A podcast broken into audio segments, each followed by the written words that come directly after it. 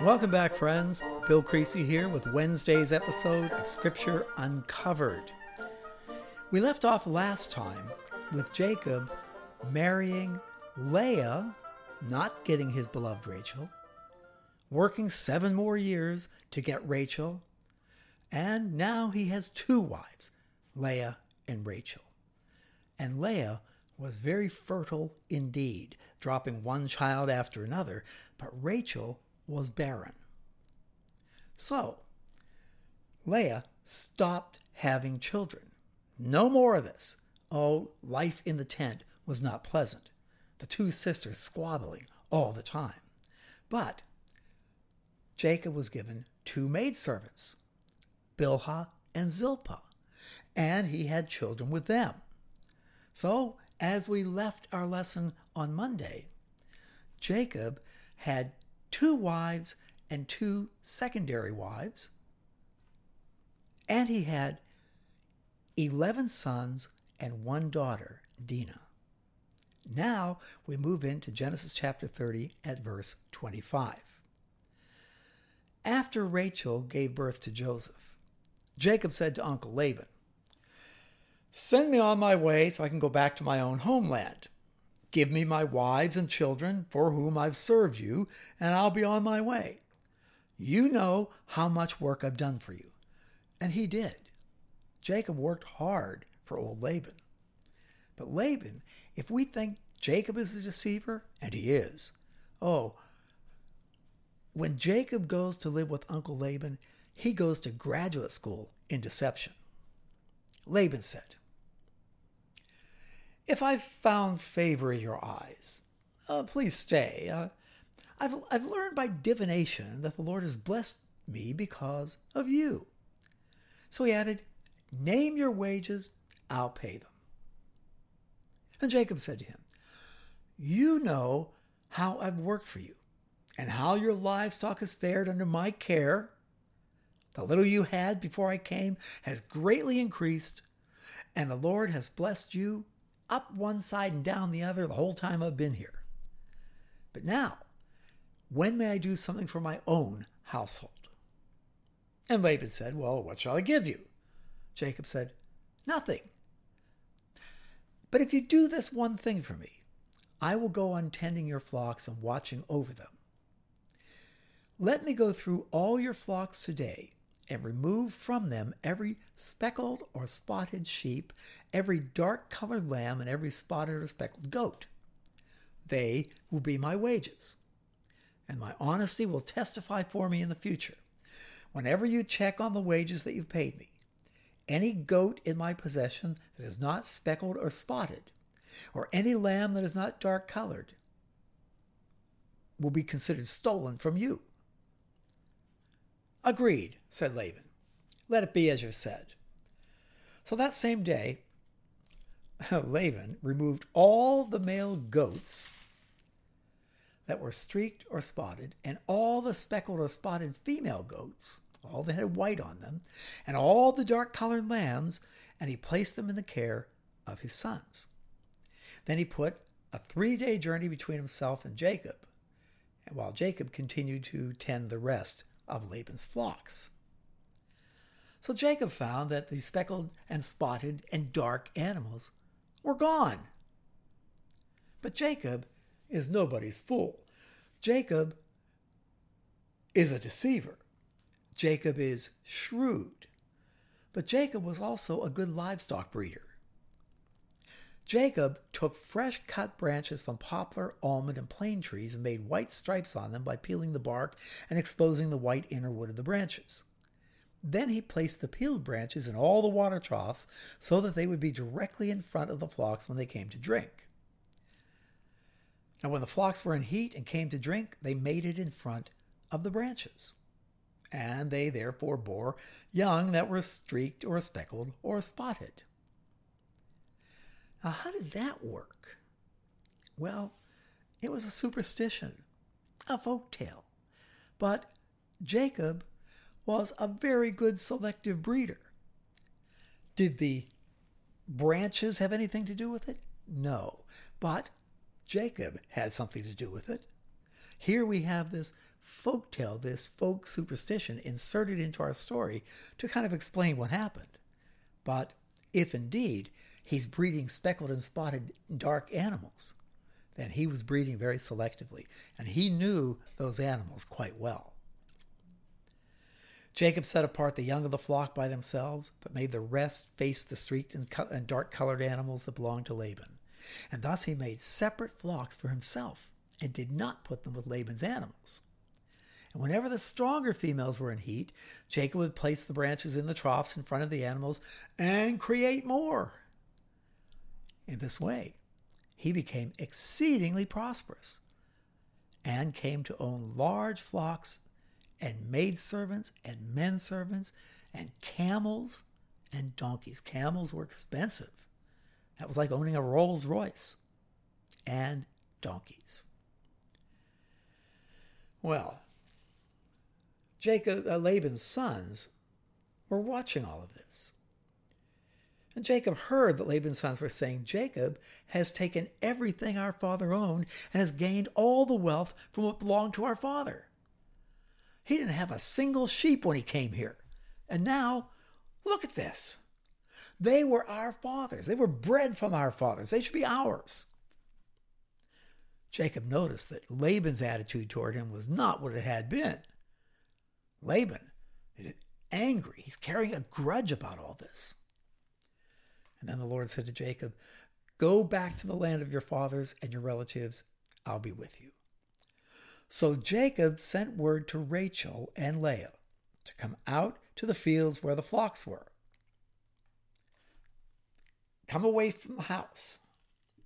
The palace has ears, you know. So they came out to the field, and he said to them, I see that your father's attitude toward me is not what it was before. But the God of my fathers has been with me. You know that I've worked for your father with all my strength. Yet your father has cheated me by changing my wages ten times. However, God has not allowed him to harm me. Your, your father, my uncle Laban, has deceived me. Oh, that's so rich. If he said, The speckled ones will be your wages, then all the flocks gave birth to speckled young. If he said, The streaked ones would be your wages, then all the flocks bore streaked young, because I knew what I was doing breeding these animals. So God has taken away your father's livestock and given them to me. Why, in breeding season, I once had a dream in which I looked up and saw that the male, the, that the male goats mating with the flock were streaked, speckled, or spotted. The angel of God said to me in a dream, Jacob, I answered, Here I am. And he said, Look up and see that all the male goats are mating with the flock, are streaked, speckled, and spotted. For I've seen all that Laban has been doing to you. I am the God of Bethel, where you fell asleep with your head on a rock and made a vow to me. Now, I've come through for you. Leave this land at once and go back to your native land. And then Rachel and Leah replied, Well, wait a minute here. Do we have any share in the inheritance of our father's estate? Does he not regard us as foreigners? Not only has he sold us to you, but he's used up what was paid for us. Surely all the wealth that God took away from our father belongs to us and our children. We, our father tried to take everything from you, and you turned the tables on him with the help of God. And now our inheritance that we lost because we married you, that should be ours. And what you have gotten is what we have gotten. So do what God has told you. We're heading back to your native land. So Jacob put his children and his wives on camels, and he drove all his livestock ahead of him, along with all the goods he had accumulated in Padan Aram, to go to his father Isaac in the land of Canaan. Well, when Laban had gone to shear his sheep, Rachel stole her father's household gods, his teraphim, little images that were placed in the dwellings. Moreover, Jacob deceived Laban the Aramean by not telling him he was running away. So he fled with all that he had and crossing the river headed for the hill country of Gilead. Jacob deceived Laban. The deceiver deceived the master. And he didn't tell Laban he was leaving. It was a midnight move. A big U-Haul truck pulled up in the middle of the night. All the furniture got loaded on it, and off it went. On the third day, Laban was told that Jacob had fled. Jacob, your two daughters, the two maidservants, all the children, all the furniture, all the sheep and the goats and the camels and donkeys, they're all gone. The place is empty. So, taking his relatives with him, old Laban pursued Jacob for seven days and caught up with him in the hill country of Gilead. Then God came to Laban the Aramean in a dream at night and he said, Be careful not to say anything to Jacob, either good or bad. Watch yourself. Jacob had pitched his tent in the hill country of Gilead, the central mountain range, when Laban overtook him. And Laban and his relatives camped there too.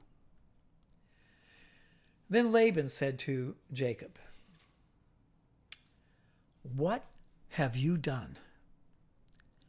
You have deceived me. Talk about the pot calling the kettle black. you have deceived me, and you have carried off my daughters like captives in war. My daughters. Hey, wait, they are my wives. I earned them. 14 years I worked for you. Can you imagine the argument going on? Why did you run off secretly and deceive me? Why did you tell me so I could send you away with joy and singing to the music of tambourines and harps? Oh, right, as if he was going to do that. What? You didn't even let me kiss my grandchildren and my daughters goodbye. You, you have done a stupid thing. I have the power to harm you. I could, I could have my men kill you right now. But last night, the God of your father said to me, be careful not to say anything to Jacob, either good or bad. Now, you've gone off because you longed to return to your father's house. I understand that. But why did you steal my gods, my teraphim, my household images? Jacob answered Laban. Ah, all right. I was afraid I, I thought you'd take your daughters away from me by force. But if you find anyone who has your gods, he shall not live. Now remember, we have Abraham, who was a pagan who met God in Genesis chapter 11 and 12. God made a covenant with Abraham. Abraham had Isaac, and the covenant was reaffirmed. And Isaac had Esau and Jacob, and the covenant was reaffirmed when Jacob had stolen it from Esau. We, God didn't choose the Jews. There were no Jews to choose. He created the Jews from Abraham, Isaac, Jacob, and the 12 boys who will be sons of Jacob. There are no Jews yet. The law has not been given yet. The household gods of Uncle Laban, well, he, he lived in Mesopotamia. So Jacob said, If anyone here has your gods, he shall not live. In the presence of our, of our relatives, see for yourself whether there's anything of yours here with me, and if so, take it. Now, Jacob did not know that Rachel had stolen the gods. So Laban went into Jacob's tent, and he ransacked it he looked at everything. He opened up the mattresses, the pillows, looked at everything. And he went into Leah's tent and the tent of the two maidservants, but he found nothing. After he came out of Leah's tent, he entered Rachel's tent. Now, Rachel had taken the household gods and put them inside her camel's saddle and was sitting on them. So she had them underneath the camel saddle and she's sitting on the saddle. Laban searched all through everything in the tent, but found nothing. Laban looked at his youngest daughter, Rachel. She's sitting there watching him do this. When he came into her tent as his daughter, she should have stood up. That's common courtesy, but she didn't. He looks at her sitting there on the on the saddle.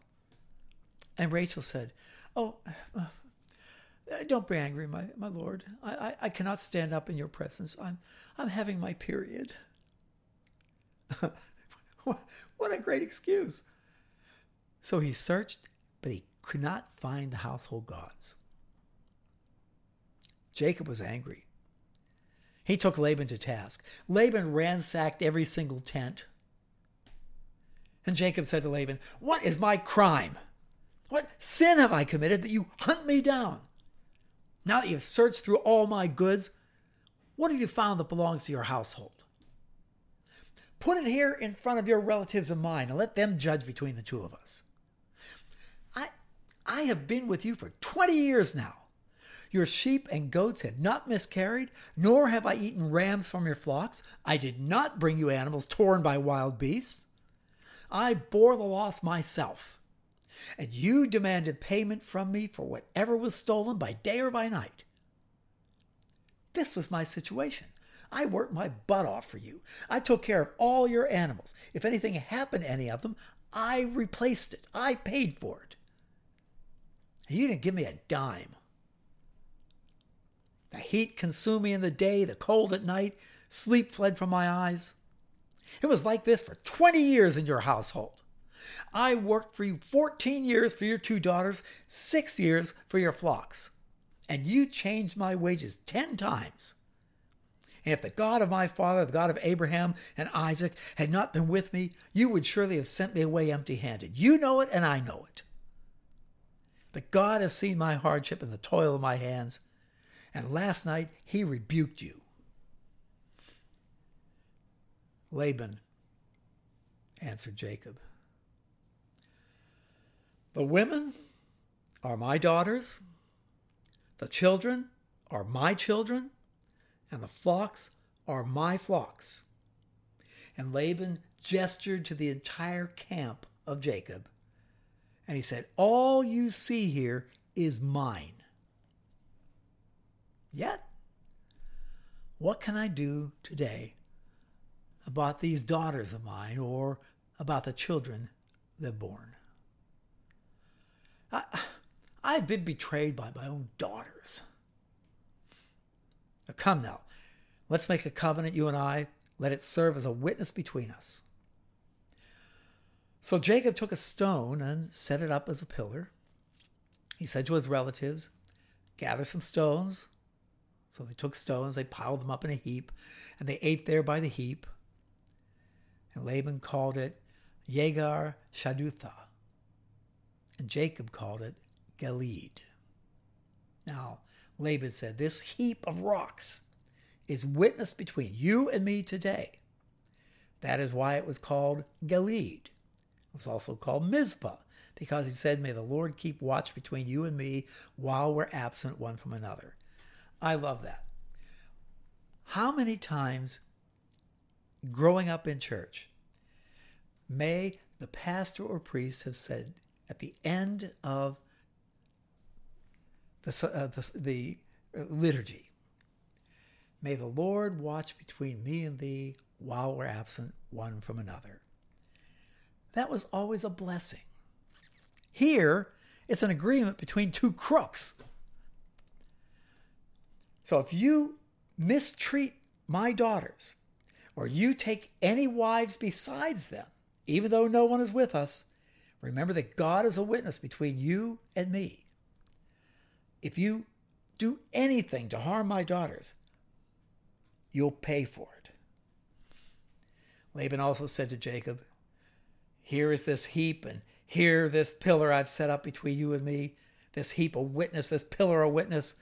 That I will not go past this heap to your side or harm you. You don't come past it to harm me.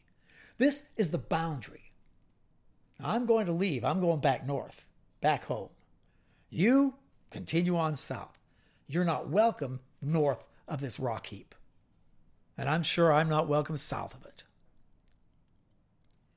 May the God of Abraham, the God of Nahor, the God of our, their father, judge between us. So Jacob took an oath in the name of the fear of his father Isaac, and he offered a sacrifice there in the hill country and invited his relatives to a meal. And after they had eaten, they spent the night there. Early the next morning, Laban kissed his grandchildren and his daughters and blessed them, and then he left and returned home. So Jacob, after 20 years, is finally on his own. And what will he do? Well, if we continued the story chapter by chapter, moving through Genesis, Jacob is the deceiver. And you know, Jacob will continue with deception but in chapter 32, Jacob wrestles with God. And God changes his name. Remember, Abram was changed to Abraham, Sarai to Sarah. Jacob will become Israel, he who struggles with God. Jacob had a tough time with the two sisters, their maid servants, all those children. And he continually struggled with God. It was not an easy journey. In the end, Jacob, well, finds some degree of comfort. So that's it for today, for Wednesday. I'll be back with you on Friday. And again, make sure you have a look at audible.com, A U D I B L E.com. Search Dr. Bill Creasy, and you'll find all seven years of verse by verse study through the entire Bible right there on Audible. You can listen to it on any device, and it'll be a lot of fun, I hope. Okay, blessings to you, and I will see you on Friday. Bye bye now.